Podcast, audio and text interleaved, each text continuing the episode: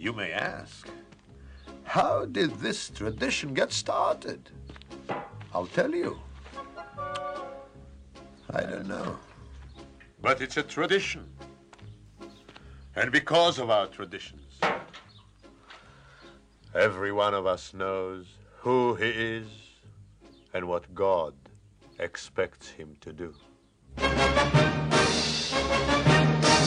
Who day and night must scramble for a living, feed a wife and children, send his daily press. Hello, everyone, and welcome to Let's Talk Torah. I am Rabbi Tzvi Jacobson with New Radio Media, and we'll spend the next hour talking Torah, learning stuff, and having fun while we learn.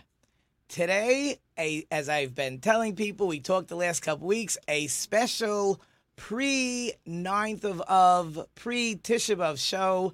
I have two guests. That's something new. We have two guests in the room. And they're here from the Holocaust Memorial Center, Zekelman Family Campus. I'm joined by Sarah Saltzman and Ruth Bergman. Sarah, how are you today? I'm great. Thank you, Rabbi. Thank you for coming. Ruth, how is everything? Everything is great. Thank you. Fantastic. I am so happy you came because today we are going to learn all about for those who have never visited the Holocaust Center, and I've been there. My son brought me there one time. He wanted to make sure we went through, in the middle of just the year, the school that I'm involved in. Every year we send children. It's an 8th grade official trip with the principal.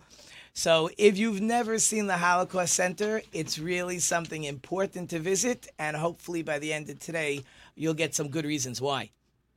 Before we get into what Sarah does and what Ruth does, we're going to talk about what this Tisha B'Av, 9th of Av, it is the saddest day on the Jewish calendar. And it's the saddest day because of actually 5 tragic things that happened to the Jewish people.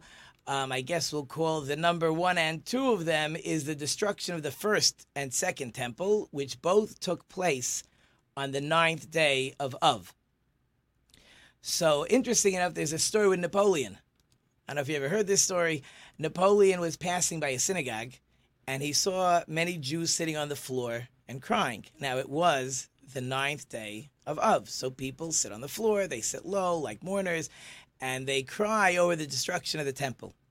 So he asked, did something happen recently that all these people are crying?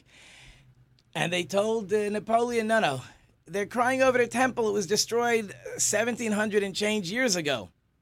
He said, a nation that can cry and remember something that was important to them from so long ago, they're going to stick around. There's what to be said for a continuation of such a nation. And today, we're going to spend lots of time remembering, for some of us, more recent history. I mean, it's recent. Many people, their lives were touched by it. I tell people all the time, I'm a Yankee Doodle Dandy. My grandparents were all born in America. So my family, my wife's family, not as much. My family really was already in America. So, but let's get into the Holocaust Center, into the Holocaust. Sarah, if you don't mind, I'll start with you. What do you do in the Holocaust Center? I'm the director of events at the Holocaust Center. So all of the programs that are put on and the special events that we host there, I'm responsible for. Cool. So, and I have here in my hand, well, I'm sure we'll pick up one of these later. We're going to talk about filming the camps, one of the programs coming up. Sarah, we're going to wait till the end of the show so everybody can wait with bated breath to find out what this is about, because I would like to know what it's about. So, Sarah, that's what you do. And, Ruth, what do you do? I'm the director of education. Oh, I love education. I do education. Wonderful. So what does that mean, you're the director of education? What does that mean? So that means that we are responsible for every aspect of education that comes out of the Holocaust Memorial Center. Since the Michigan mandate to teach Holocaust studies in 8th to 12th grade, we actually go out and train teachers on how to teach the Holocaust using the Echoes and Reflections curricula, which was created by Yad Vashem, the ADL, and the Shoah Foundation. We also work on making the tour and the visitor experience to our center the absolute best that it can be, a wonderful educational and emotional and spiritual experience. and anything that has to do with education. So Sarah and I work together on the educational component of events. Anything that's education, it's my department. So I didn't know about this law. So what happens? In other words, in the state of Michigan, every child, in other words, the public school system, the private system. So every child somewhere between 8th and 12th grade, and it happens to be a lot of 8th graders, but there are other, it can be through high school, they are required to have a minimum of 6 hours of Holocaust and genocide education. And for many, many schools, we have about 34,000 children over the course of the year who come with their schools to our museum as part of their Holocaust education. So that's part of their 6 hours of education is going through the Holocaust Center. Yes. All right, so this one, I guess, should be an automatic question. Why is this important? That's the question. That's a great question. I think we got to start out with. Why is it so important? We talk about Tisha B'Av. We remember it every year. And why do we want to remember? This is a very sad, tragic part of our history, not one of the things we get to dance and sing and celebrate with. Right. So the Holocaust is important to remember for several reasons. First of all, we should never forget our history. And again, it's Holocaust and genocide education is part of the mandate. So there were other people who were lost during the Holocaust and who were targeted. And there are a lot of lessons that we can learn for today. We talk a lot about the choices that people made. People chose to be perpetrators. They chose to be collaborators, bystanders, or heroes. People make choices all the time, and ethical choices, difficult choices. So we want people to take the lessons from the Holocaust and say, how can I make a difference in my world today? Because there will always be bad people. There will always be crises. But we're not powerless. And that message of empowerment is a very, very important one to us. So whether I want to take issue or not, there was an interesting story in the Holocaust about, they had a document about men who were carrying these humongous boulders, like up a flight of stairs and down a flight of stairs and up a flight of stairs and down a flight of stairs. So you ever heard this story? No. And the point of the story was to show, like, who do you think they're doing this to? Like, whoever is suffering. They were doing it to American soldiers.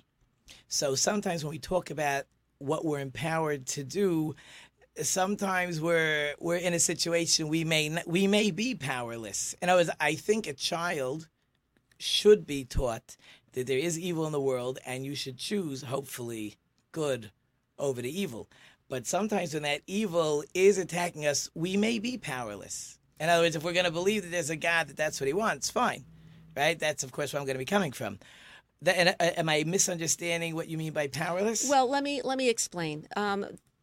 Even in the most dire situations, there are choices that people make. Some choices are what we call choiceless choices. In other words, kill or die.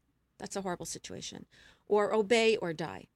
But there's another kind of choice. So, for example, when you first walk into the Holocaust Center, you see the boxcar. And yes. The boxcar, which is also called a cattle car, and that already tells you that the Germans and their collaborators were dehumanizing people, right? Because they are cattle being put into these boxcars. No seats, no amenities, no windows, no air. And they shoved 80 to 100 people in a boxcar. But there were some people who still managed to make choices. They would share times who would stand and who would sit. They would give someone the opportunity to stand where maybe there was a little bit of air coming through. So there are always choices that you can make. You might not be able to change the outcome, but how you live your life at that moment and how you choose to engage your ethical compass, that's a choice you always have. Yeah, so I so appreciate that you said it exactly the way you said it because, again, I'm a big reader. I've read all about Holocaust stuff from all different angles and books. Actually, the last few weeks we've had some Holocaust books, a lady that wrote a play, a different woman whose father was a liberator. I actually have a friend whose stepfather was one of the original liberators. I don't think he's alive anymore. Lieutenant Birnbaum, doesn't matter what his name was. So what's interesting is that as you read the books and as you say that the Nazis were dehumanizing, if that's a real word, of what they were turning us into. So many people understood that you can't make me an animal. I'm still going to be that human. You're going to watch me. You're going to see. You want to kill me? You're going to kill me. Nothing I can do about that. But you're not going to turn me into something low and worthless. And there are numerous stories of Jews sharing. We talk about, I know that on the, where they slept in the camps and they would put them on boards and they would give them one blanket, or they give one person food and not another person food. And now let's see what happens. Very fascinating. You know, that cattle car I told you was donated by really friends of mine, the Weisbergs, their parents. It was in their, now it's in their memory, obviously. They're not alive anymore. That is just a fascinating, like, is that cattle car back from the 40s, or that's just a mock-up? No, it is real. And we are very thankful to the Weisberg family who so generously donated that to the museum. Actually, Steve Weisberg, the son of Henrietta and Alvin, is on our board. And Lori, who she's a gift to the museum, she's one of our docents. Oh. And so the family remains very involved with the museum. You know, Sarah, I have to just, I guess, ask you this one to help everyone. People listen and they hear, and we talk about words. I like words. I'm willing to bet there's a lot of people that have no idea what the word docent actually means. Do you mind translating that word for most of the people? Well, okay, Ruth, go ahead. Okay, so a docent, you could understand a docent as simply a tour guide, but the fact of the matter is a docent is really a teacher. And the docent, when they lead a tour, they are teaching about the Holocaust and about the lessons that are learned as they take the group through. So that's a docent. So these docents are teaching, and as you're getting obviously tens of thousands of children to walk through your museum. When they walk in, are they in shock, or the shock doesn't happen until they've really worked their way through the Holocaust Museum? That's a great question, and obviously everyone is different. I think for some of the children, they might not realize when they see the boxcar exactly what it is that they're looking at. And so when they stand in front of it and they are discussing it with the docent and it starts to sink in, and then they move through the museum, it's an impact that develops as they are continuing through the tour. So the museum is set up in a way that as I'm teaching you what happened, we want the child to experience what? Well, we don't want them to experience. Okay. You know, we're not trying to traumatize anyone, and we actually do not believe in traumatizing. We talk about safely in and safely out. But we want them to have an understanding, a basic understanding of the events that occurred, but again, also to understand the idea of choices and empowerment and resilience. So we were talking about Tisha B'Av before. Tisha B'Av is absolutely the saddest day on the calendar. There's no question about it. But the amazing thing is, we are here today to commemorate Tisha B'Av. We're still here, like Napoleon said. That's resilience. That's the ability to say, you tried to destroy us, but you didn't succeed. And that's a very important message because, again, we live in a world that will always be scary. There are always scary things happening. But that resilience is what helps us get through and hopefully make a positive change. Amazing. And again, I'm just going to clarify for people who have never been to a Holocaust museum, if you live in the Detroit area, anywhere, I mean, I travel an hour to go to Toledo to go to stuff. Like, if you're in the area, you really got to check it out. You got to come. It's a learning experience. It's stuff that reading books is fine, but as a teacher, as an educator, hands-on, feeling, touching. I know there's all kind of computer consoles and it's probably an old-fashioned word, sorry. All the other, whatever the tablets now I'm sure they're using, whatever they're using, all important things that it's worthwhile. Do people come as families? Yes. So in addition to the 35,000 students that come, we also have about 30,000 visitors who just come in. They come as families. Sometimes a senior group will come. Synagogue groups will come. Men's clubs, sisterhoods, all kinds of groups, Jewish, non-Jewish. So we do have a wide variety of people who come, and it's very important and very meaningful, not just for the Jewish community, but for the larger community as well. First of all, the messages are very important for all of us. There were, unfortunately, other people who did suffer. You had, the Roma and Polish Gypsies. Intellectuals, correct. And so it's important that we understand that hate takes different forms, as does heroism. And one of the remarkable places that you see when you're at the museum is the Hall of the Righteous. And, you go through this museum and it gets narrow and it gets dark, and the architecture really reflects what is happening and what was going on in those terrible years. And then it opens up and the ramp widens and there's natural sunlight. We have a wall of portraits and short biographies of people who risked their lives to save one family or entire groups of people, whether they were handing out transit visas or whether they hid someone in their attic. And those are the role models for us. Those are the people that give us the hope.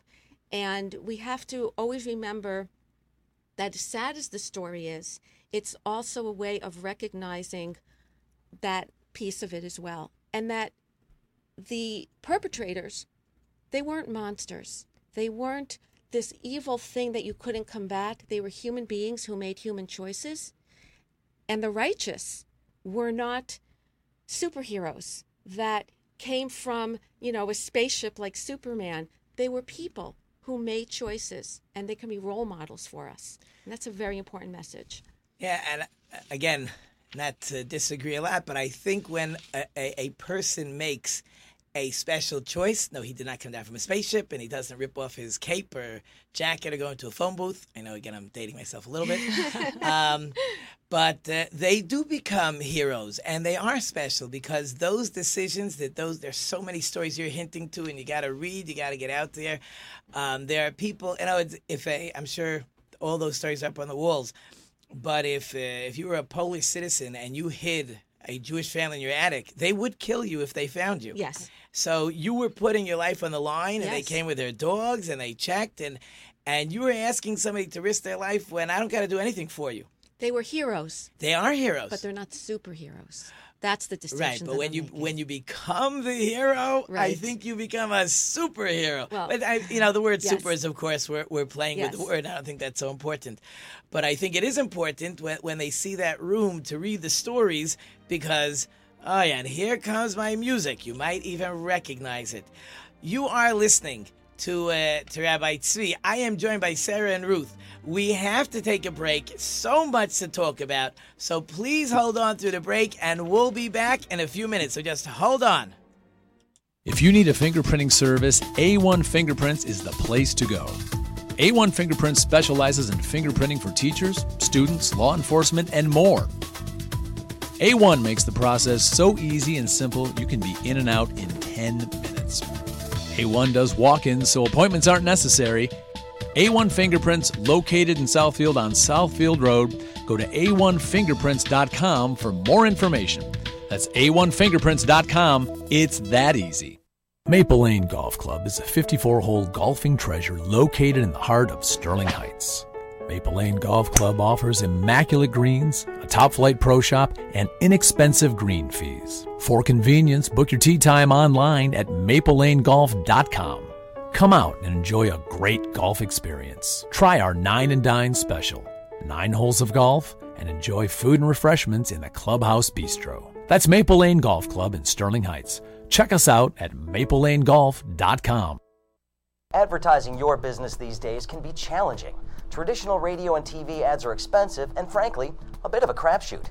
Not to mention, the audience for over-the-air material is shrinking as more and more of us demand to see and hear what we want, when we want. Advertising on New Radio Media is a solution.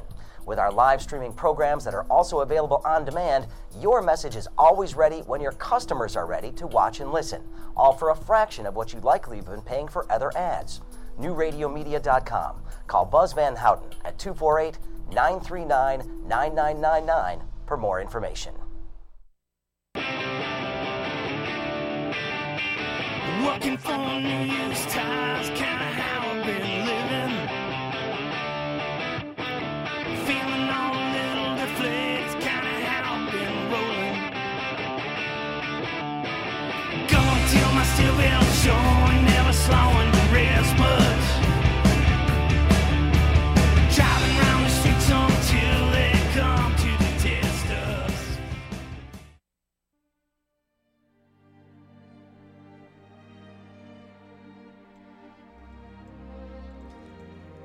Okay, we're back. Thank you for hanging on. I am joined by Sarah Saltzman and Ruth Bergman of the Holocaust Memorial Center Zekelman Family Campus. That was pretty good. I'm used to doing these things. I told you in school we have a long, whole long sentence when we answer the phone, also with the Zekelman name. So yes, they're very amazing people. And if I talk too much about him, he might stop talking to me, so I'm not going to. But they are dear friends of mine and my wife. I wanted to bring up something interesting. We're going to talk about hatred a little bit. We're going to, because evil, hatred, whichever words we want to use. In the Torah, there's a fascinating story when Joseph tells his brothers that I'm Joseph. So it says he's crying. He and Benjamin are now crying on each other's shoulders. So interesting enough, the commentary, Rashi asks, why are they crying? Now, I would have said they're crying because, hello, I haven't seen my brother for 22 years. A good reason to cry. Instead, Rashi says a very different answer. Rashi says that Joseph saw that in the future both temples would be destroyed on Benjamin's land. Okay, that's, he knows the future. That's fine. I get knowing the future. Why is now the time to cry on Benjamin's shoulder? Good question? Great question. Great. So here's an answer that I say. It's brought down by others. This whole story of Joseph and the brothers is unfortunately a story of brothers fighting. It's a story that the brothers not only didn't get along, but unfortunately the verse says the brothers hated Joseph. So Joseph, even though the brothers are together and everyone's happy, but Joseph understands we haven't gotten rid of the full, our full amount of hatred for each other, of how we act towards each other, because we're not full-fledged friends totally 100%, that will cause future destruction. And it actually says the first temple was destroyed because of 3 cardinal sins, while the second temple was destroyed because of hatred. Lots of stories about hatred. And certainly the Holocaust is a story. We want to talk about evil. We want to talk about hatred. So you were telling me there's a room, and there's a lot of rooms, that that you tried, and I don't know, but are we trying to teach the children what, or adults, by the way, I say children, but are we trying to show people what happens when this kind of hatred bubbles up? Well, yes. I mean, you can't ignore the hatred that led to the Holocaust. But at the same time, parallel to that, we also show the resilience and the heroism, because the two always go hand in hand. And it's a complicated message. So you know, we were talking before about heroes, so just a quick personal story. You're a Yankee Doodle Dandy. I am not. Oh, okay. Both of my parents were Holocaust survivors. And my mother and her family were hidden by my grandfather's secretary. And she and her 11-year-old daughter risked their lives to save these people that they had no real interest. I mean, they had no reason to save them except that they believed it was the right thing to do. So whenever you're teaching any historical event, you have to decide, what do we want to focus on? Do we want to focus on the horror? And I'm not saying ignore it, but do we want to focus on it, or do we want to give a message that something terrible happened and yet there were righteous people? And in the future, no doubt, there will be terrible things that will happen, but we can still make good choices and we can still affect good, whether it's small scale or large scale. That is an amazing story. So now I have to follow up. Did you ever meet that, at least the 11-year-old daughter that saved your mother's family? Unfortunately, I did not have an opportunity to meet her, but I have seen photographs. And she and her mother are both part of the Righteous Among the Nations at Yad Vashem. Oh, great! Yes, because they have. Someone was just telling me about the list, and I'm guessing that your wall of righteousness is going to be coming from Yad Vashem. There's like a whole award that they research very much to see who deserves, who saved lives, who's put their life on the line, or been killed, by the way, because many of those people were killed for protecting Jews. Mm-hmm. Oh, so this mother and her daughter are on that list. Are they in the Holocaust Center here? No, I'm actually not originally from here, but we do have many, many survivors who moved to the Detroit area, and we honor them, and we have a lot of footage of them telling their stories. We also have a survivor speaker that is a part of every tour. So the tour will either begin or usually end with the visitors having the opportunity to meet the survivor, hear their story, and ask questions. Wow. I mean, okay, two parts to that. One I'll hold off on. Do they do this? Are the survivors comfortable answering any of the children's questions? Or children's questions sometimes are harder than adult questions because they don't realize how sensitive it is. That's true. The survivors have been doing this for quite a while, and they are very, very dedicated to education and to helping the visitors understand all of these issues that we've been talking about, and they're really very open. It's quite incredible. They are an amazing, amazing group of, and I will use the word, heroes. Good. Excellent. Now, that's, like, amazing. Now, the second question is just, like everything, I'm a very curious person. Even though I teach third graders, you think they're supposed to be curious. I'm more curious. But, you know, there's not that many survivors. I mean, anyone who is he or she is a survivor is going to be, I'm guessing, the youngest will be in their 70s. So actually the average age of our survivors right now is 88. Okay. So there are some younger ones who came over on the Kindertransport, of course. But, yeah, it is an aging population, unfortunately. So do you ever imagine, like nowadays everything is with all the computers and stuff, where you can have not only the survivors speaking on computers, but as they ask the question, it'll automatically go to an answer. I mean, how many questions could there be? Right? So there's a lot of technology that exists today. The Shoah Foundation has done a lot of research, and I know Ruth and I have looked at a lot of these. Some museums right now in L.A. and in Chicago actually use this technology. I think you're nodding. You've probably seen this. No, I haven't seen it. I'm just imagining it. It's like, you know, that's the way of the future, and it would be almost a crime to not take advantage because these people are getting older. We like getting older. We really believe in the video testimonies. We're working very hard right now, and if you have a survivor in your family and you're in the listening audience, we ask you to call our librarian and archivist, Faga Weiss, because we very much want to get your story in our archives. We think it's so important to share and have available. And also, if you're interested in speaking, we're very interested in having you call the museum. But right now, we really focus on the first-person narrative and having video testimony. That's what we've chosen to do as our museum currently. And for those who want to call the Holocaust Memorial Center, I could let you give the number, but let's be real. Just go online, Google Holocaust Memorial Center. It comes right up. It's really not hard to find. It's on Orchard Lake. It's hard to imagine.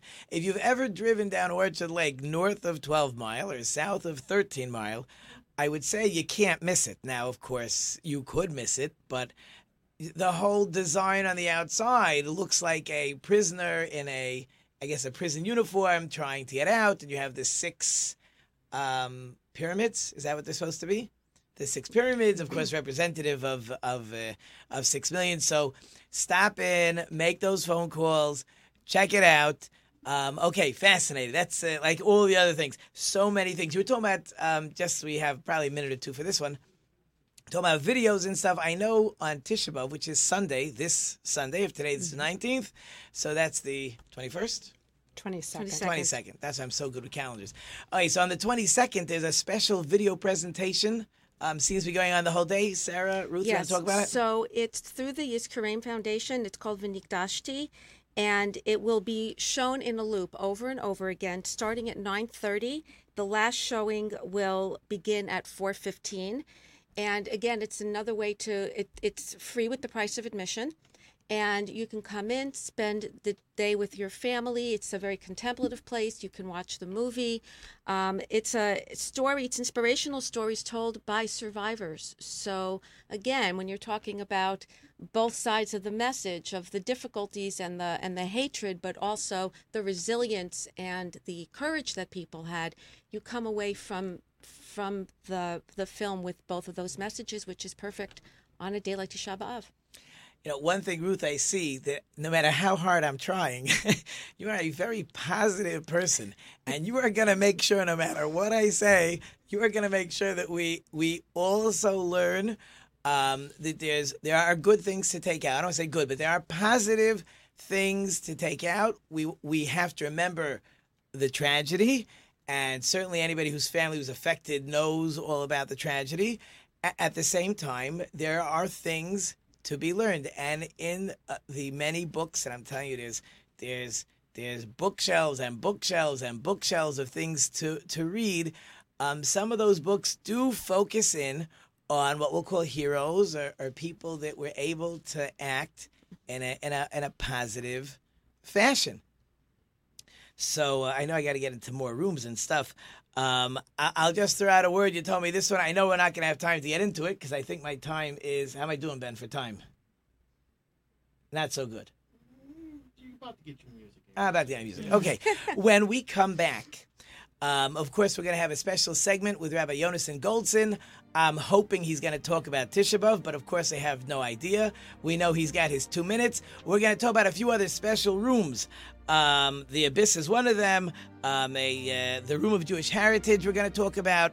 If Sarah or Ruth have other things they want to tell me, we'll do that also. So please hold on, and we'll be right back. You're listening to Rabbi Tzvi on Let's Talk Torah with New Radio Media. Hold on there. Tarno knows doors.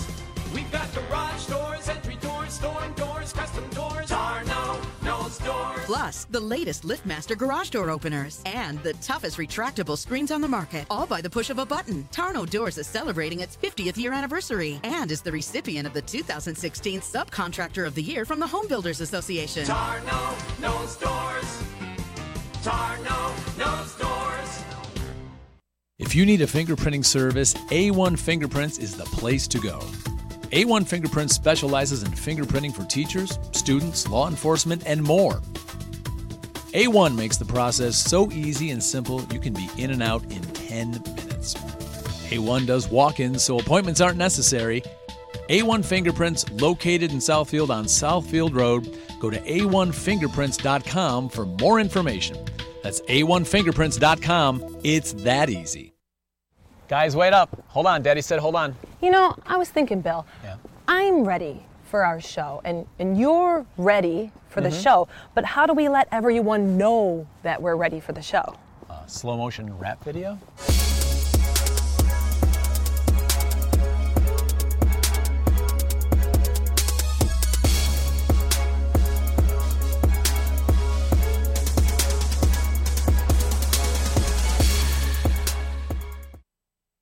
Hi, I'm Art, and we're the crew at Tuffy Walled Lake. We've been in Walled Lake for 20 years, and through our knowledgeable staff and customer satisfaction, we've become quite the cornerstone in our community and to our discerning customers statewide.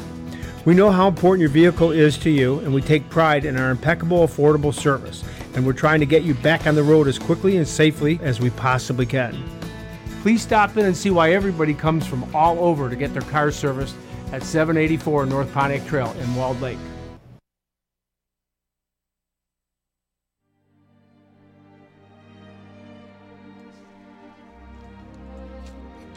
And we're back, and we've spent 2 full segments, and we're looking to spend a 3rd segment talking with Sarah Saltzman and Ruth Bergman from the Holocaust Memorial Center Zekelman Family Campus. But as our usual segment at this time, we are joined by Rabbi Yonason Goldson.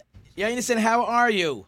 I am just fine, thank you. How are you, Rabbi? I am fantastic. I don't know if you could hear on the phone when we were talking. What we're talking about today, the Holocaust Center, is fascinating. But time is time, and the clock is on. Are you ready? I am ready. Okay, go for it. All right. Well, when you look at the news these days, you notice it's not really news. It's the same old thing. It doesn't matter whether you're talking about Trump and Putin meeting in Helsinki or the budding trade war between China and with Europe. The one thing you can take to the bank is this. The people who like Trump, what he does is good. The people who don't like Trump, what he does is bad. There's a word for this in psychology, a term. It's called confirmation bias. It means that the way we want things to be, the way we expect things to be, is the way we see them to be. Our bias creates our reality. And in this week's Torah portion, Moses rebukes the Jews for exactly this. He goes back to the sin of the spies, which we read about a month or so ago, and he tells the Jews, when you look at that report, you see that we call these spies, we call them meraglim, spies. That term is never used over there when the incident actually happens. It's only used over here this week when Moses reminds them what happened. And he says that when he sent them in, he didn't send them in as spies. He sent them in as investigators. They were supposed to be objective. They were just supposed to report the facts. But what happened is that their expectations, their fears, their worries, it skewed the way they saw things, and they came back with an editorializing. They came back as spies saying, we should do this, we should do that. It wasn't their job. And because of that, it led to disaster. And Moses is rewarding them. He's reminding them what happened, and he's warning us as well, that when we expect things to be a certain way, we're inclined to see them that way. We're inclined to agree with our friends. We're inclined to disagree with our enemies, and we should do just the opposite. We should lean the other way. We should be skeptical of our expectations, what we expect to find. We should be more probing when we think about what our friends are suggesting, and a little more open-minded to hear our enemies before we disagree with them. When we do that, we're more likely to get it right. We're more likely to stay closer to the truth, and we're more likely to make real forward progress. Yonason, thank you so much. I hope we talk again next week. That was Rabbi Yonason Goldson, Director of Ethical Imperatives. Yonason, have a great Shabbos and an easy fast. And you as well. Okay, thank you. Okay, after I get to hear him, I get to comment. But he was very into talking about people's expectations and having an open mind, and certainly not to be biased. When you bring in all these school children, do you find that they have biases that you're trying to correct? Do you find them to be very open-minded because they don't have much of a knowledge base about the Holocaust?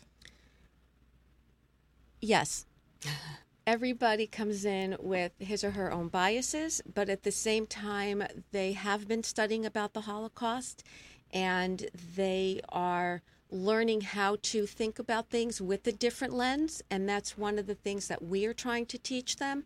So the answer is always going to be yes, but that's also something that can be, changed, and at least create an awareness of it. So when you do it, you know that you're doing it, and maybe you can flip your switch.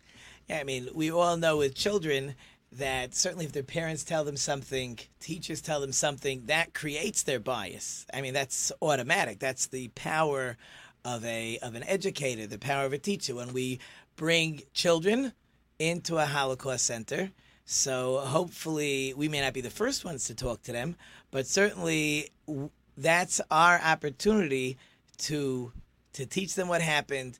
Hopefully they're looking with an open mind, because with an open mind things can go in, they'll be unfiltered, and then when they'll go and talk to the different docents, to the survivors, hopefully they're asking real questions and their minds are being formed with good opinions. We hope.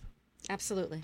Okay, I told you we're going to get to those two other rooms. Yes. Okay, here we go. So there's many rooms, many parts in the museum, many things important to see, but two rooms that Ruth told me she wants to talk about. One is the Room of Jewish Heritage. What is that room?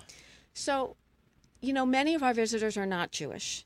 And so for them to have an understanding of what Judaism is and who are the Jews, there's this great mural when you first walk in, and it shows people who are of all skin colors and different dress and from different parts of the world. So many of us think about Jews as people whose families came from Eastern or Central Europe. But there are Jews from Morocco. There are Jews from Algiers. There are Jews from all over the place. And there are Sephardic Jews and Mizrahi Jews and Ashkenazi Jews. And so trying to understand that we are a multi-layered people with a culture and a civilization and an ethical viewpoint. And these are things that we can introduce people to. And it's worthwhile for people who are Jewish to come in also, because every time you come in, you see something different and you think about things from a somewhat different perspective. But it's really a way for us to introduce people. Sarah said before, you know, talking about the culture that was lost, along with, unfortunately, millions and millions of people. But again, when you get back to resilience, I'm sorry, I have to be optimistic. We are still here. So you could start the tour in the room of Jewish heritage and say, this is what was, and this is what was. They tried to destroy it. You could end the tour that way, too, because you're saying, yes, this is what they tried to destroy, and yet we're still here. And from really what we talked about before with Joseph and Benjamin and hatred, hopefully one of the things people learn is there's all kinds of people out there. There's all colors and races and backgrounds, and culture is really a good word. And so what? In other words, you're my brother, so I have to love you. And if you're not my brother, I can love you also.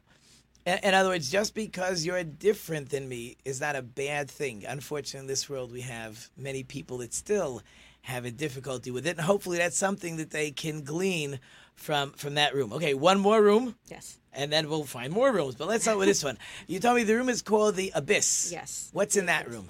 So in The Abyss, and it gets very narrow, and there's a ramp. And on one side, there is a loop of film footage.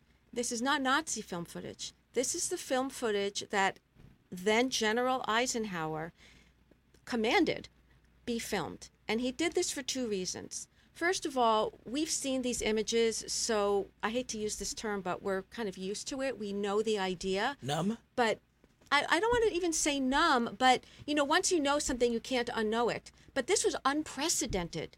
And he felt that if he didn't film it, people couldn't believe it because they wouldn't be able to fit it inside their minds.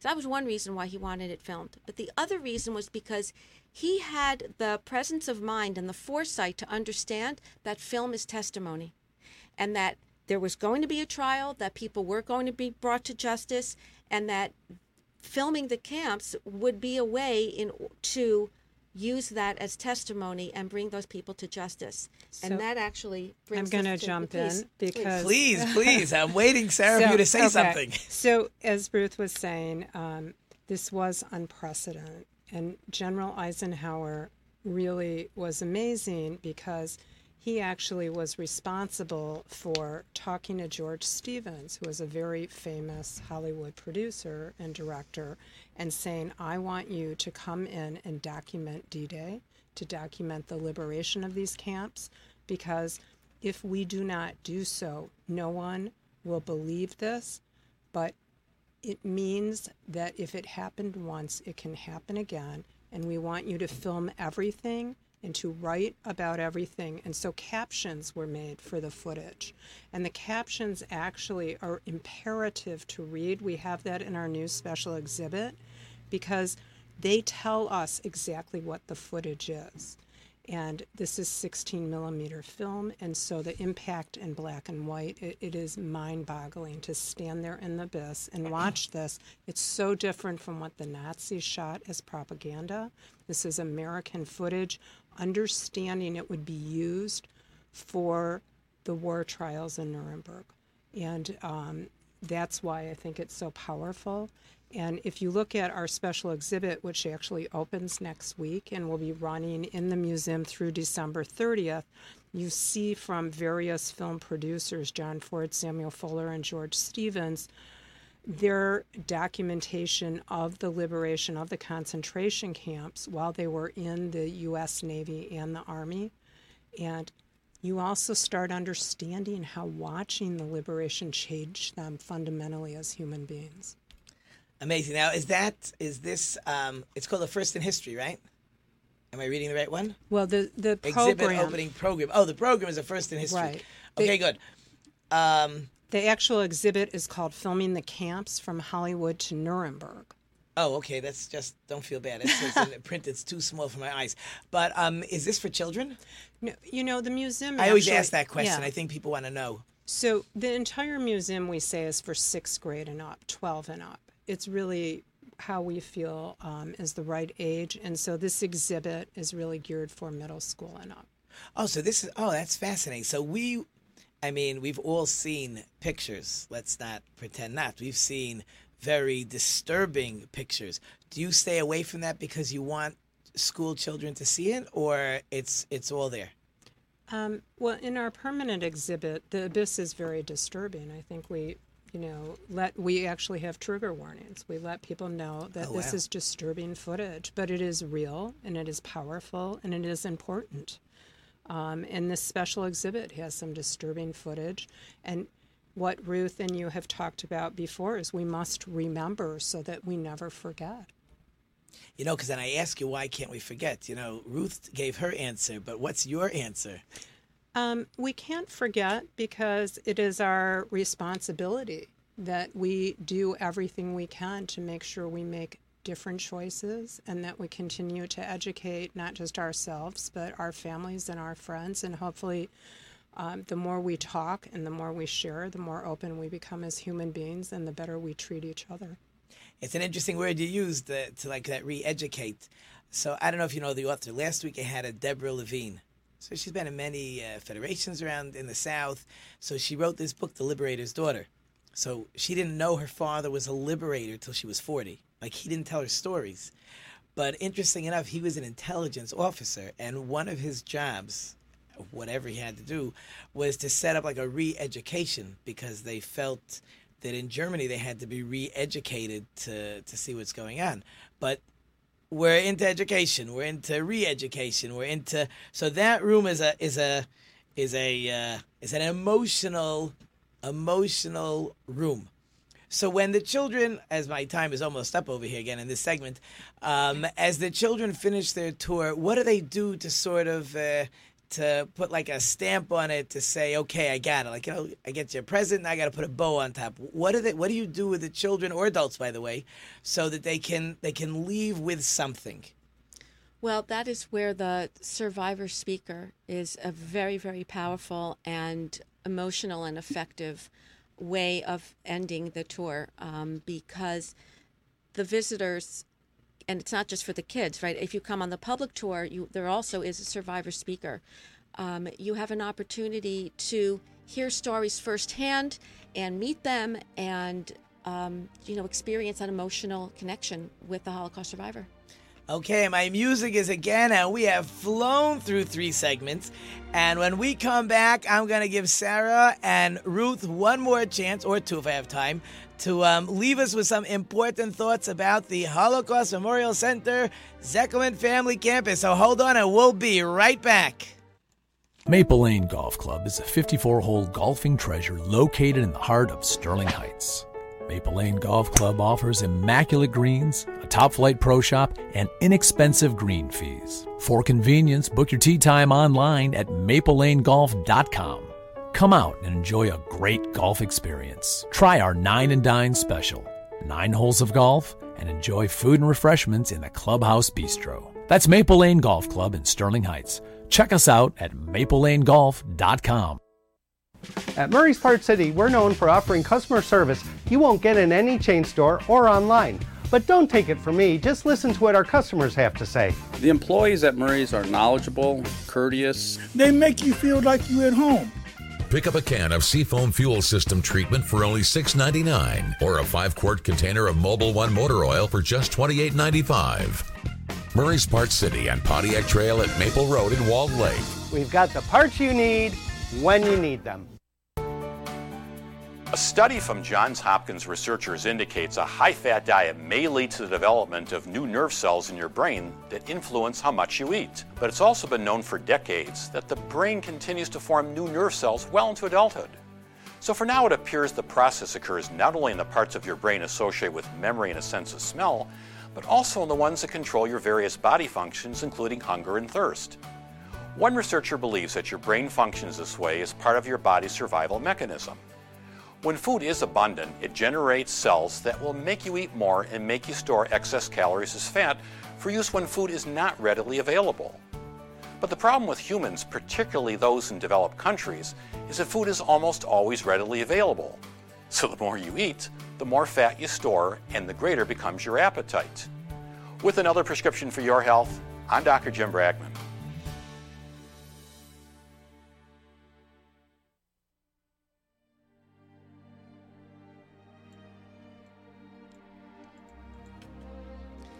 Okay, we're back, and as I said, time is flying, and I'm going to give Sarah and Ruth one more chance to give us some more important information, but just to lead us in. Tony, you ready? Okay, let's put up my letter. Every week I do one letter in the Aleph base. This week happens to be the letter Dalet. Hopefully it's behind me. I know you can't see it behind me, but it's there on the screen. The Dalet is the numerical value of 4, and my word this week is Delet, or Deles, which is a door. And whenever I think of the word of door, and I had stories and stuff, but we have better stories from you guys. I'm not going to waste everybody's time with my stories. But one thing when I think about a door is something people talk about opportunity, right? Where a door closes behind me in one place and a new opportunity opens up. People ran away from Europe and America. In those days, without getting political, that's not what I do, but America opens its doors.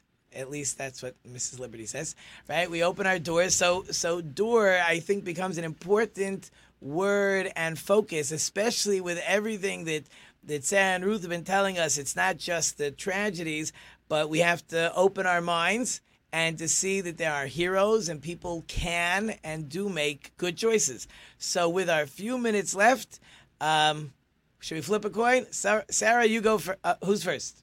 Okay, Sarah, you're first. So last thoughts, again, greatly appreciated, but what do you want to tell us? Thank you. There are a couple of things I wanted to mention, Rabbi, and one most important thing I would like everyone to mark on their calendars. Our 34th anniversary dinner for the Holocaust Memorial Center is going to be on Sunday, November 11th, and this event sells out every year, so please contact the Holocaust Center. We are just starting to send out information about this, but look for letters and promotional materials, and we'll have tickets starting for sale in the next few weeks. And we are really honored this year to have an amazing guest speaker, George Takei, who was in a Japanese internment camp. He was the original Sulu on Star Trek. Yeah. And our honorees are Elaine and Michael Serling, who are just amazing, wonderful, generous people in the Jewish community. So again, that's November 11th, our 34th. It's just amazing. It's been 34 years for the Holocaust Memorial Center. What's amazing is I remember the Holocaust Memorial Center back in the JCC days, right. And this, what you have, is amazing. I mean, it's really a jewel of the community. Yes, it is. You also wanted to mention about when you always have the survivors speaking. I didn't want us to forget about that. We are open Sunday through Friday, and as Ruth mentioned, we have a public tour at 1:30, which is included with admission, and we say survivor speakers as often as possible, because with their age, sometimes they don't always feel up to coming. And so we suggest that you, if it's very important to you that you want to hear a survivor speak on the day you're attending, just check with us to make sure, or look at our website to check the calendar. Great. Okay. Ruth, what are you going to leave us with? Well, we were talking about the different populations that come to us, and I just wanted to mention in the very beginning, you asked, what I do and what education means, and we talked a little bit about the mandate. We send our trainers, an amazing group of educators, throughout the state of Michigan, and we have hit, I believe, every county in the state of Michigan, in the UP, in the Thumb, places I've never heard of, where teachers are passionate and interested in teaching about the Holocaust, and we teach them how to teach the Holocaust using all of these ideas that we've talked about, using the Echoes and Reflections curriculum that I had mentioned, and it really is making an impact, and we're just very, very proud of being able to go out and reach so many people and educate them and hopefully change the world for the better. That would be a good job. If you could just change the world for the better, just a simple little task, just change the world for the better. So I always like to wrap up, to give a quick review. Again, we did do some talking about Tisha B'Av. We talked about the temples. We were talking during the break that part of the difficulty of people being sad, crying over the loss of the temple, it's hard to cry over something that you never saw, that you never experienced. In other words, hopefully many of us have had a chance to have a new car. Then it gets a scratch on it. It's like you're upset. The scratch, somebody scratched. My daughter said somebody did a tic-tac on my back of my car. Like, who cares?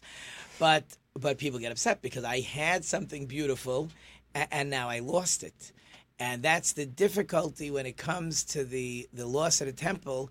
I could get pictures. I could talk about stories. But I have no real baseline to say, well, I know what it was like, because I don't know what it was like. I can hear stories, and I can read books, and I can study the Talmud, but I didn't experience it. And again, for survivors, of course, experienced it. But for us to have a feeling of what people went through during the Holocaust, for what happened, the people that were, I know as we keep saying it, Ruth, so I'm going to keep saying it for you, the tragedies that took place, but the heroes that existed, again, any of those children are certainly too young to experience, but going through a Holocaust center gives us an opportunity to experience, or at least have a feeling to maybe put our thumb on the pulse of something to hold on to say, okay, a little bit I see what happened, a little bit I hear. Again, you, Ruth, have your own personal story. There's nothing like a personal story. People don't have personal stories. We listen to other people's personal stories. We either have the, is my music going already? Oh, I was getting so into my monologue. Oh, I can't believe it. Thank you to our wonderful sponsors and listeners. I couldn't do this without you. Thank you to my wonderful production team, Tony, Kelsey, Ben, Angel behind the booth with my phones. Thank you very much. Again, thank you, Sarah. Thank you, Ruth, for coming. I hope I've left you with some food for thought. Until next week, I am Rabbi Tzvi Jacobson. You've been listening to Let's Talk Torah on New Radio Media. Until next week, don't forget to think about it.